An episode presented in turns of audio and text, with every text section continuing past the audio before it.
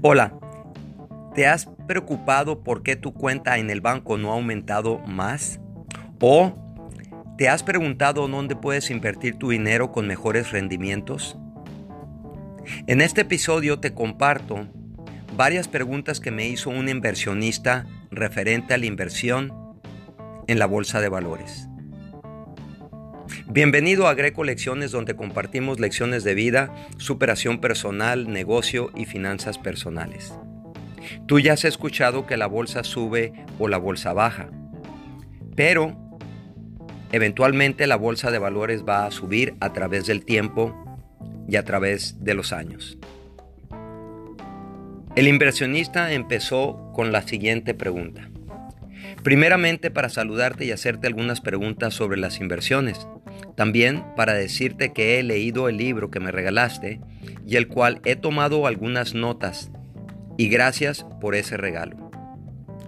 En tu libro de 10.000 a 400.000 en cuatro años con fondos de inversión, hablas que inviertes tu dinero en un fondo de inversión. Un fondo de inversión es un fondo mutual y ellos manejaron tu inversión. Yo le contesté que es lo mismo que en un fondo de inversión y sí, ellos manejan el capital de pequeños inversionistas, invierten, o sea, ellos deciden las acciones en que invertir. Pero si inviertes en un fondo indizado, una computadora lo hace automáticamente. Y estos fondos son muy buenos para invertir a largo plazo. Ahora, todo lo que tenemos invertido nosotros lo manejamos por nuestra cuenta en una casa de bolsa yo le contesté que sí y él podía elegir cualquier casa de bolsa porque todos hacen prácticamente la misma cosa.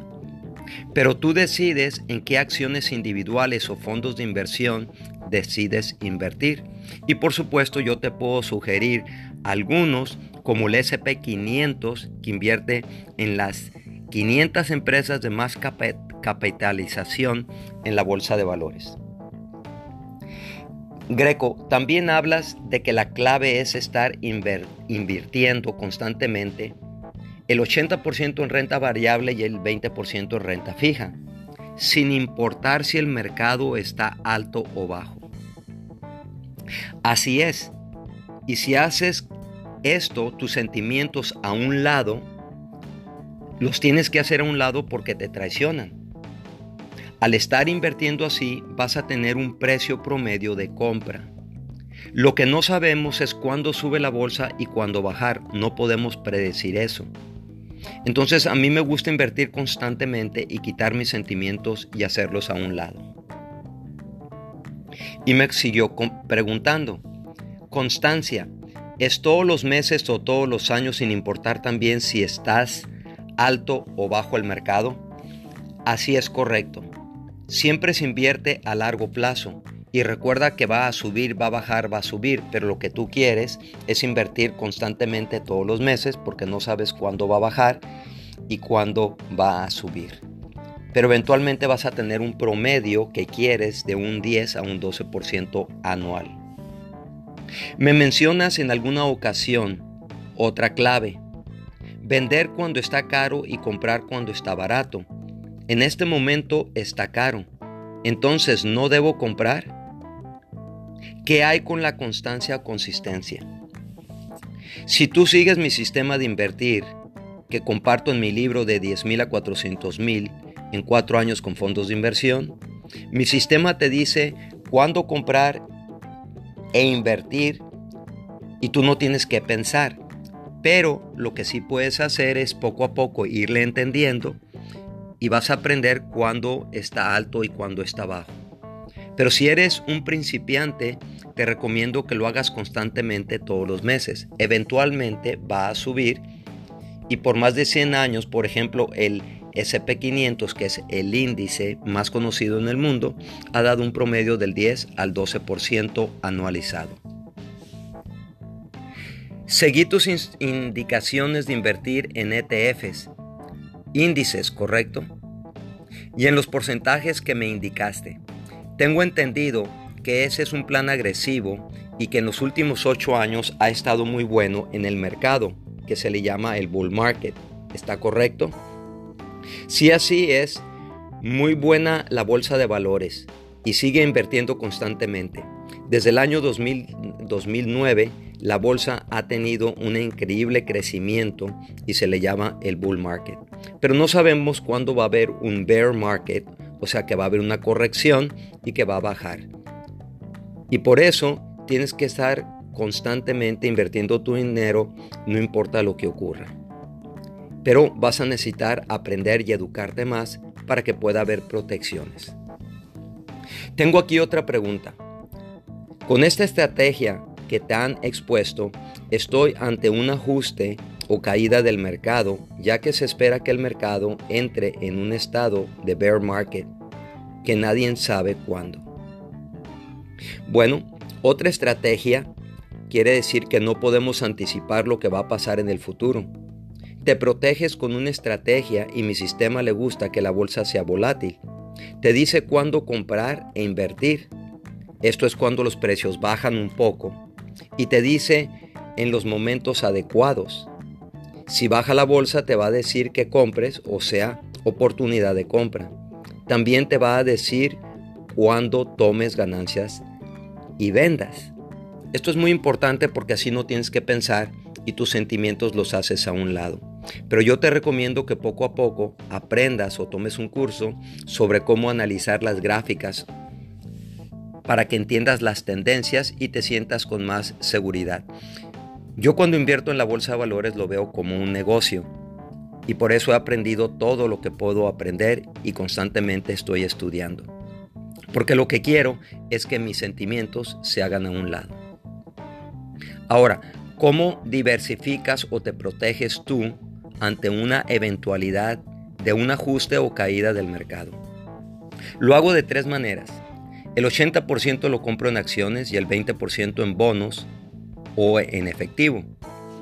Y en acciones selecciono seis fondos de inversión que se llaman ETFs. Y luego invierto tres de esos fondos en bonos. O sea que viene siendo el 20%. Y de esa manera, de, la manera que yo lo invertí, me estoy protegiendo con la diversificación. Ahora, ¿qué opinas de la estrategia de invertir a largo plazo por dividendos? Por supuesto que es buena idea porque yo invierto en empresas de dividendos por medio de un fondo de inversión y siempre invierto a largo plazo y he sido recompensado muy bien porque han subido y son menos volátiles esas acciones entonces no solo es un fondo, sino quiere seleccionar diferentes fondos. Entonces, que no importe mucho si el mercado sube o baje, que a largo plazo la acción suba de valor, de cualquier manera, ¿correcto? Así es, solo sé una cosa sobre la bolsa de valores, que va a subir y va a bajar a largo plazo. Siempre va a estar más alta en el futuro. Invertir a largo plazo es la mejor opción y cuando tú empiezas a invertir entre más temprano y más joven es, la bolsa de valores te va a recompensar muy, muy bien. Ahora, acciones de compañías que han pagado dividendos de manera consistente por más de 25 años y que además han tenido un crecimiento en el porcentaje de los dividendos, por ejemplo Procter Gamble, Johnson Johnson, Colgate, Clorox, General Electric, etcétera, etcétera. Y yo le contesto que han sido muy buena inversión para esos que invirtieron en ellas. Y por eso es muy importante educarte sobre la bolsa de valores para que no tengas dudas como el, este inversionista. Y termina diciéndome, gracias de nuevo por tu tiempo y disculpa tantas preguntas. Yo les recomiendo que lean mi libro nuevo, Compre un millón con fondos de inversión. Ahí es donde comparto todo acerca de cómo invertir en la bolsa de valores por medio de fondos de inversión. Es una manera muy fácil de entenderle eh, porque no lo explico muy técnicamente como unos libros que yo he tenido que leer y me acostumbré a leer ellos, pero estaban muy técnicos, palabras muy dificultosas de entender. ¿Verdad? Yo por mucho tiempo no sabía lo que quería decir activos en español, aunque soy mexicano, porque lo aprendí lo aprendí todo, eh, todo el lenguaje de inversiones lo aprendí en inglés. Entonces cuando empecé a leer en español no le entendía. Bueno, ahí tienes estas preguntas, espero que te ayuden para que tú puedas tomar una decisión correcta para que puedas, ah, para que puedas invertir en la bolsa de valores. Si te puedo ayudar o quieres aprender más, te recomiendo dos cosas. Ve a mi canal de YouTube, Greco García, y hay varios videos de cómo invertir en la bolsa de valores. Y por supuesto te invitamos a que visites nuestra página www.grecolecciones.com, donde vas a seguir aprendiendo sobre lecciones de vida, superación personal, negocio y por supuesto finanzas personales. Y recuerda que la educación es a largo plazo y si te educas vas a tener éxito.